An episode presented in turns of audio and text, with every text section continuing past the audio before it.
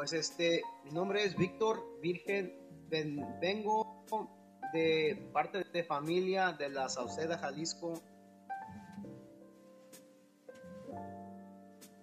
Somos gente humilde, somos gente que quiere que avance la raza. Me estoy fijando mucho en que, ok, pues tengo una parte de mi, de mi vida que, que se me pega mucho.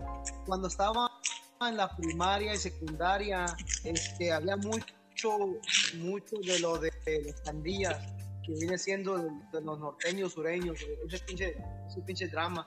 Entonces, y luego había mucho racismo de parte de los gabachos, de los, güeros. Eh, los güeros y los norteños les llamaban a los sureños, porque los sureños tienen, pues, más que nada son como los indocumentados, los, los, los mero mexicanos, los, los que son menos americanos, porque los norteños se creían como más americanos, más acá, pues ya, ya casi gabachos. Este, y salían las palabras que nos decían, nos decían que wetback, que, que paisas, que, que un chingo de, de desmadre, güey.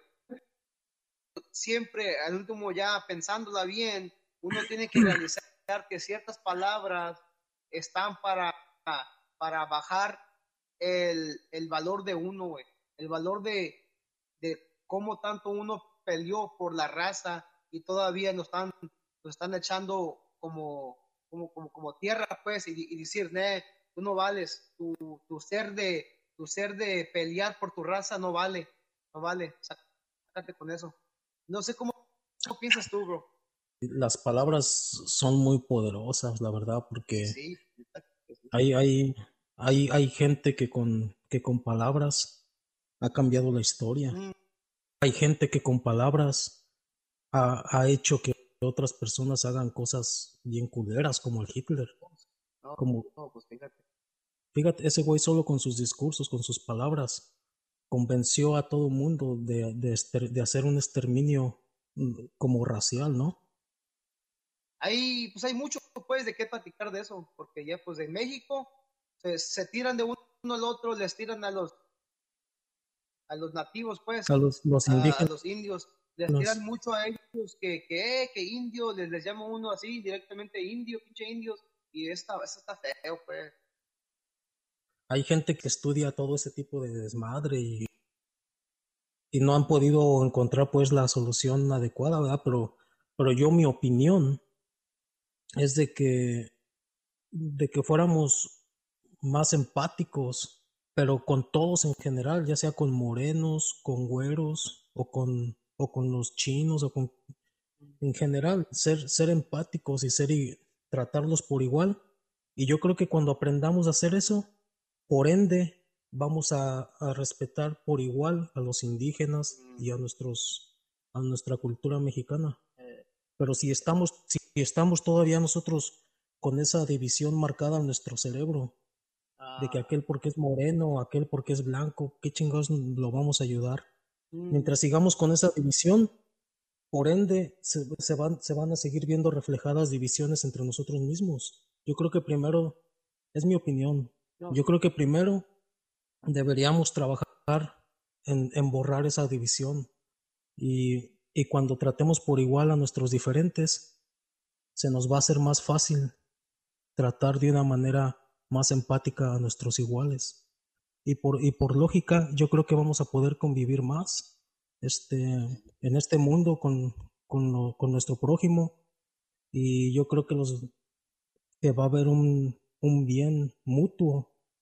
Nos vamos a ayudar y nos vamos a conocer y vamos a saber en qué, de qué forma podemos este, tejer un lazo que nos haga fuertes como personas.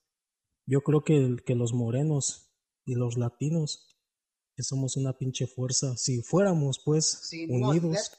que sí, eso es un punto que sí. Pero seguimos, seguimos pues diferenciándonos, etiquetándonos. Muchos no quieren tocar esos temas porque son muy delicados. Luego se pone, se pone uno a preguntar, pero ¿por qué habla de eso? ¿Pero por qué? ¿Pero eh, qué chiste tiene? Pero mucho chiste tiene porque muchos no lo platican. y por qué no lo platican, por, por, porque hay mucho de qué tiene que uno descubrir todavía. Oh. Hay mucho ahí todavía que uno no ha platicado y no, no se ha, no se ha hecho una plataforma donde muchos puedan poner su, su sentido y, y, decir por qué son cierta manera con cierta gente. Porque muchos tienen sus razones, me imagino. No nomás de un día a otro uno se empieza a, decirle mierda a, un, a indígena. ¿Por qué? ¿Pero por, qué? Eh, tuvo que ver razón, aunque yo no creo en eso, yo, yo creo que eso es una pinche, una, es una maldad pues de, de, hacer ese jale, pero lo mismo por los güeros, ¿por qué se pusieron a odiar los, los morenos? ¿Por qué? Tuvo que ver razón, no más porque la piel, pues es una parte, pero, pero ¿por qué? Idealmente, ¿por qué se odia tan, tanto, tanto, hasta, hasta ir a matar a este punto? Pero, ¿sabes, sabes lo que no, no sé si voy a sonar un poco como, ¿cómo se dice? Eh, fuera de sentido, pero, pero yo creo que todo, todo ese, todo ese odio que tú, al que te refieres, que tú dices, ¿por qué? ¿Por qué es que, por qué es que hay tanto odio entre, entre morenos y blancos o morenos y latinos? Yo siento que todo ese odio está en nuestra memoria genética. Mm. No, no, sé si, si, si, si te hace sentido, porque ni yo mismo sé explicarlo bien, ¿verdad? pero yo siento que, que traemos en nuestra memoria todo, todo ese, ese rencor que tenía nuestro padre. Por el, los morenos porque los esclavizaron, mm. los latinos por la conquista. Y todo ese odio sigue pasándose generación tras generación. Es como cuando, cuando haces una fogata en el, cuando se sientan todos alrededor, te sientes tranquilo, ¿sí me entiendes? Y, y sientes como una seguridad. Y yo siento que es, ese sentimiento viene de nuestros ancestros, los que vivían en las cuevas, porque cuando hacían una fogata se sentían seguros porque el fuego ahuyentaba a los animales. Y al hacer, al hacer una fogata se te despierta algo, un sentimiento de tranquilidad, de relajamiento, de ver, de ver las estrellas y esa memoria que nos dejaron nuestros ancestros Homo sapiens cuando andaban allá cazando pinches mamuts o no sé qué putas.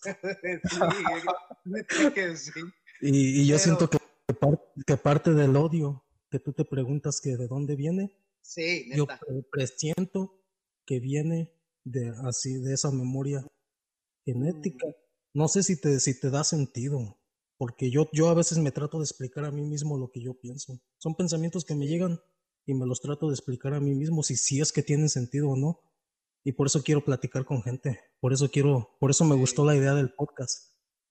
Y esta es una manera de despejarse uno de lo que uno piensa pues al día, día al día, porque a mí me llega un chingo de mamás en la mente todo el tiempo y al, al, no saber si estoy en lo bien o en lo mal, empezar en, en pensar así, es muy muy bueno platicar con alguien que está abierto para escuchar, no nomás se cierra al escuchar algo que no, no cree, porque si está, ahí está la gente que no, que nomás luego, luego te dicen, nah, chale, no, no voy a escuchar nada porque no creo en eso, ni quiero escucharlo. Pero ahí está uno como nosotros que queremos escuchar otras maneras de cómo, porque la gente ya piensa así, ¿por qué no escuchar y tratar de saber por qué piensan así? Pregunto a la gente, ¿cuánta de, responsabilidad debe tener un artista que tiene sus seguidores y habla en cada canción anda hablando de pura mamada. Que puro party, puro tomar, puro esto, puro esto, puro, puro a lo que a uno lo afectó. En algún ciento, cierto punto, música que habla de fiesta es para desestresar a las personas, creo yo. ¿Sí me entiendes? Porque necesitamos olvidarnos un poco de nuestra realidad, de todos estos problemas con políticos, todo esto de la enfermedad del COVID, gente que se está muriendo, la pobreza, y necesitamos una forma de, de relajar nuestro cuerpo. Y, y, aparte del sexo, yo creo que es la, la, la música. Y, y, yo creo que ese, ese sería la, esa es la finalidad que debería de tener un artista al hacer música para, para bailar. Pero pero por decir el rap no es para bailar. Ese no es para bailar. El rap para mí es como para expresar lo que es para expresar este rebeldía. Yo creo que es para expresar rebeldía y por eso es que tiene tanta dureza en sus palabras y expresar lo, lo que se vive en los barrios bajos. Y en los barrios bajos no siempre estás, no siempre estás de party. Eso es una pinche ilusión que te venden los raperos. ¿Sí me entienden? Este... Y esa es la palabra, esa es neta que la palabra ilusión, es una ilusión. Sí. Pero esa ilusión nunca se lleva a cabo, o tal vez se lleve a cabo, pero la consecuencia es trayendo su esencia de ellos, ¿me entiendes? Dejándolos como homeless espiritualmente y a la vez económicamente, porque muchos eh, acabas encontrando que, que los carros que enseñan en su video son todos rentados, todo es vida que ni viven ellos y están diciendo al mundo que son, es vida mía. Entonces, ¿por qué pones esta ilusión en tu música? Porque yo creo que es el reflejo de lo que él escucha. Es porque él, él es lo único que escucha y es lo único que sabe expresar. Porque él mismo quiere tener esa ilusión, cree que va a llegar a ella imitando a, lo que escucha. Yo, yo en mi música yo fui un reflejo de lo que yo escuché. Escuché mucho al, al Tupac, al ¿cómo se llama? al DMX. Inconscientemente, no intentándolo, yo expresé, me expresé más o menos como ellos. Pero yo buscando un, yo buscando pues mi estilo propio, ¿me entiendes? Personalmente yo nunca he presumido cosas que, que, no tengo. ¿Sí me entiendes? Si lo tuviera, tal vez, pero, pero ni así, la, la vera pero yo, como yo le platico a mi hijo sobre el valor de su tiempo, yo quiero que a mí las personas me valoren por lo que yo soy, por lo que yo pienso y por lo que yo tengo en mi corazón. Por eso tú nunca me ves con así con cadenas, ¿sí me entiendes? En mis fotos y en mis videos nunca me ves enseñando feria, porque no tengo. Muestro, muestro mujeres y todo eso porque las puedo conseguir y sin dinero. Tengo esa labia de hablar con, con las personas cuando, cuando quiero, pues, cuando, cuando me lo propongo. Y además yo quiero que la gente que, que compren lo que yo soy, que es alguien humilde. Yo ya llevo como un año sin escribir nada, ni rolas, ni... y tengo un libro que está dentro de mí, ¿sí me entiendes? Que está en mi mente y está dentro de mí y lo quiero hacer. Pero yo me dije a mí mismo, quiero escribir algo que construya, ¿sí no algo que esté destruyendo, porque yo te dije que cuando comencé a escribir empecé a escribir con odio y rencor, pero mi intención era sacarlo de mí y lo hice, pero me doy cuenta de que esa destrucción que yo llevaba dentro se, las, se, se refleja o otras, o otras personas la abrazan para ellos mismos. Yo sí, yo sí hice muchas rolas hablando desmadres y todo eso, ¿me entiendes? Porque en su momento yo lo sentía, este, y yo sentía que yo era eso, que eso era lo que a mí me había tocado venir a vivir. Yo nunca dije en una rola todas las noches que yo he llorado.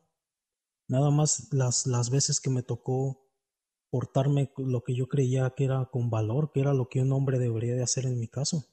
Muchas de esas veces me di cuenta que solo actué para demostrarle a alguien y les callaba el hocico y les callaba el hocico, pero siempre había alguien nuevo que llegaba y que no, se, no, no sabía que yo ya había hecho eso y había otra vez que demostrar y demostrar y yo dije, verga, pues lo único que estoy haciendo es destruyéndome a mí solo, ¿sí me entiendes?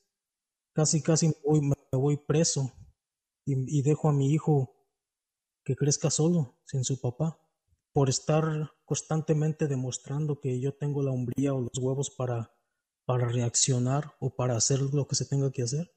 Esas son pendejadas. Terminé destruyendo mi familia este, inconscientemente.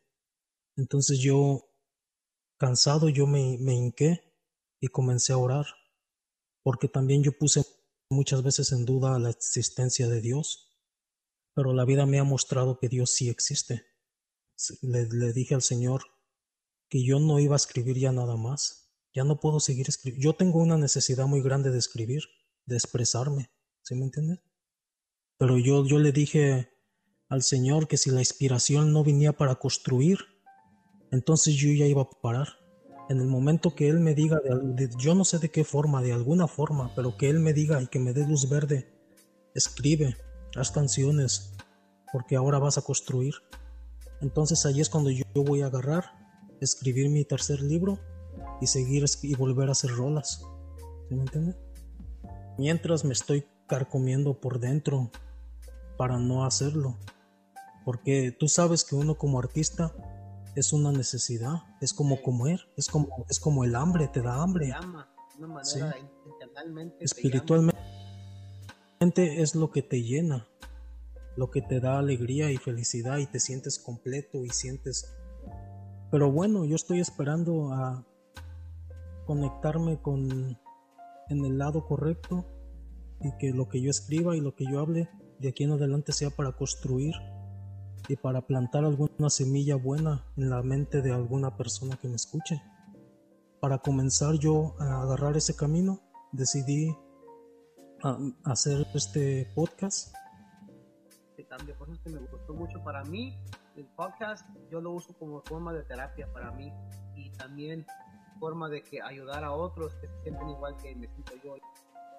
De la música, lo que yo puedo decir por mi experiencia de entre la música y todo se jale, que al preguntarse por qué, por qué lo hago, qué es que me llama tanta la atención de escribir y expresarme, qué cambio quieren ver, qué cambio quieren ver en el mundo, qué, cambio quieren ver en su, en su pueblo, qué, qué cambio quieren ver en sí mismo. Y esa pregunta, inculcar eso en su música, hablar de eso en la música, poner esas preguntas en la música